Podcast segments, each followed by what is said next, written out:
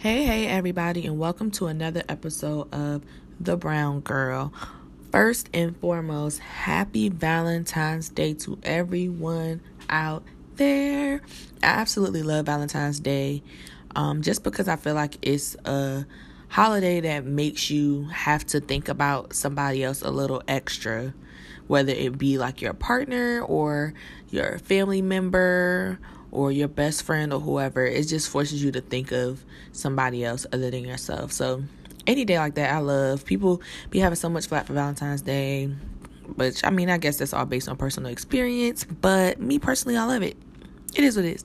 Um, so this very special bonus episode was inspired by none other than the Jazmine Sullivan. Okay, Heaux Tales Mo' Tales. If you didn't listen to it yet, please go listen to it. But baby, here are the stories from me and a few people that are around me, okay? Because clearly Jazmine forgot to hit me up and ask for them. It's cool, you know what I'm saying? Um, I forgive her, of course. So this episode is, I love it. I just all I can say is I really, really like it. So once again, happy Valentine's Day. Thanks for tuning in. And without any further ado, Heaux Tales, Mo' Tales.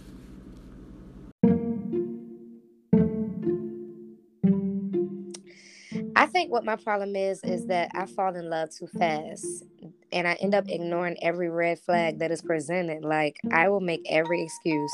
He's just stressed or I'm just going to give it a little more time and go with the flow and then I end up wasting months and years with someone who made it clear several times and in several different ways that they're not into me as much as I'm into them.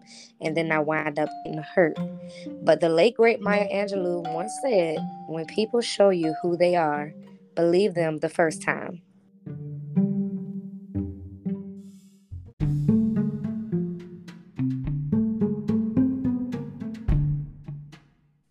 I was just my first relationship with a guy, and and he said he had a gift for me, and I had a homemade card waiting for him. Plus, I had made like this song for him, just for him, and a poem. And I was like, wait, he has a gift? I didn't buy anything. So I'm sitting there like, don't buy me no gift. He was like, no, you want this gift. So I'm sitting here waiting for him to come. I had made this nice card, hold it ready, because what I did was the homemade card was um it had like confetti in it. I had cut I literally stayed up all night, cut little confetti. This is me at what 19, 20. I was I was uh sanctified at the moment because I was like, I ain't dating nobody until I know it's real, whatever. But ooh la la, I knew never, never knew I was gonna be a gay man, but. so cut to the end of the story. He tells him to come outside, come downstairs, and he's holding this huge gift. And I'm just looking at like him, like, what the hell is he bringing downstairs? Like, this is crazy. I was about to tell him take it back because I'm I'm not a materialistic person, but he told me you'll love this gift. So when I opened the gift, it was a Keurig, and I lost it because I was so shocked that he he remembered that because I only mentioned it like twice in my entire life. I remember telling him like two two times out of a conversation he remembered that, and I was like, "How did you remember?" That? He said you were talking about it, and I really wanted to sh- uh, throw you off because you thought I was gonna get you something else. I said I didn't think you was gonna get me anything at all, and it just goes to show that you know, um, with love those are the people you have to like hold on to dear because it's just mind boggling because me like i said this is a personal struggle because i just felt like mine i still kind of feel like this in a sense but not as bad as back then. I've kind of felt invisible because i feel like nobody like paid attention to me or i wasn't quote unquote that hip or in in sync or with the times or whatever but for him to just go out the way to get that that shows that he really cared. Funny story is uh funny funny story about that is we never lasted. So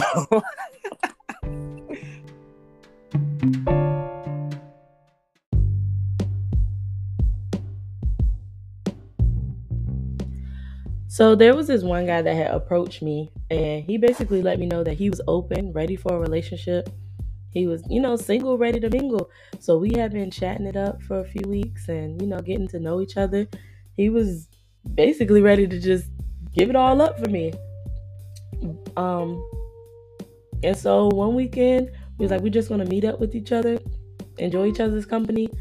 And when he went home, he let me know he made it home safely. He called me, um, I guess to ask if I made it home safely. And when I said hello, his wife said hello. And so after that, I kind of found out that he was full blown newlywed with two uh, children and a newborn. So.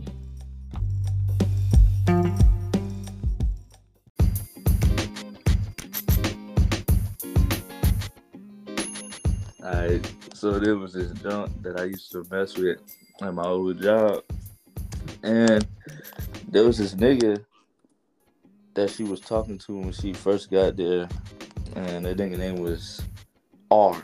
You call him R, but uh, basically, I wanted to talk to her. So while we was working, I was actually kind of risking my job talking to her day to day because they kind of warned me to not talk to her while she worked or they'd fire me. So one day I kind of shot my shot and walked up to her and told her that she can come to lunch or break with me. And ever since then, we started talking a little bit more. And, you know, things happened. And she basically was a little thug because she didn't want no relationship and I was in the same boat and we just wanted to do what we wanted to do and that's the end of that. So basically when me and her decided we wanted to like make it more consistent instead of every now and then, that's when she started catching feelings and she called out of work one day and she actually called me while I was working and told me that she to make things a little bit more serious because she couldn't take, you know, the consistent, you know, sex and everything and all that we was doing without any commitment because of how she was feeling towards me. And the nigga was like, "Oh lordy lord, I ain't even trying to, I ain't even trying to do all that." So she ended up quitting the job, and ever since then, niggas were saying I made her quit, but really, she made herself quit because I I ain't ready for commitment. That's just me.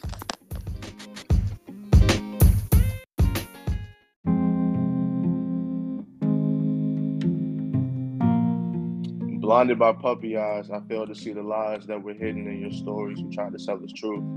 I believed in you, which was a mistake because now I'm posted up looking like a dumb individual who fell victim to something so stereotypical. You told me he was just the best friend, but in reality, you meant he was the next man. Broken promises sealed with tears of misery. I spent my days questioning how you could do this to me, embrace me, occupy time and space with me, then discard me like what we had meant nothing, which is hard to believe because remember that night? I think the count was 13. I know he doesn't do you like me, but it's okay though. Enjoy your fantasy, and if he breaks your heart, damn it, don't run back to me because no longer will my ears be the grounds in which you dump your negativity. No longer will my heart be your source of positive energy. I loved you when you spit on that. I trusted you when you stepped on that.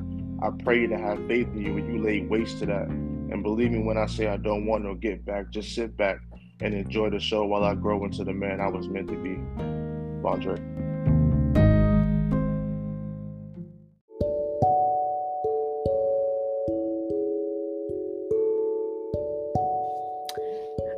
Am a closed book. for real, it's really hard for me to open up. Um, so to my friends, even let alone a dude. and it's hard because I like get in these situationships with niggas and we'll get to talking, we'll get to, you know, enjoying each other, this and the third. And when I finally get to the point where I consciously go like, okay, Tay, like you need to relax. You know what I'm saying? It's okay. You don't have to be so hard all the time. And I get to the point where I'm actually able to let somebody in and stop being so weird and awkward. It goes down. it goes down. It just ends up like not really, nothing really comes from it. So it's frustrating because then it's like I'm back to square one, and it's like you want me to like go through all this with somebody else. Like that's that's what's required of me. I gotta do this all over again. It was so hard for me to get here in the beginning. You want me to do it again? What? So honestly, like it'll take it'll take that person, like my person, the person I know is supposed to be my person. That's who it'll take for me to really like actually take somebody else seriously because it's I'm not really it's not easy for me to just open up like that. You know, I've never really been that person. It's never really been easy for me. So the next dude that you see me with, please know that he is spectacular. I mean talking about super amazing for me to just drop all that and just be like, all right, here we are. You know what I'm saying? Let's do it. Um, he's gonna be Superman. And that's just what it is.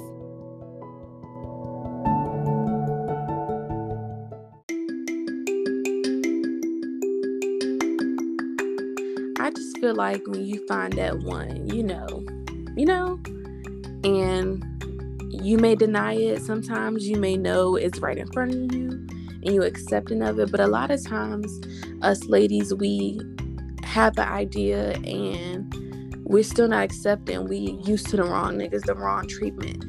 We literally pray for everything, and this one man, they won't give it to us. And then you find the right one, and you still hesitant.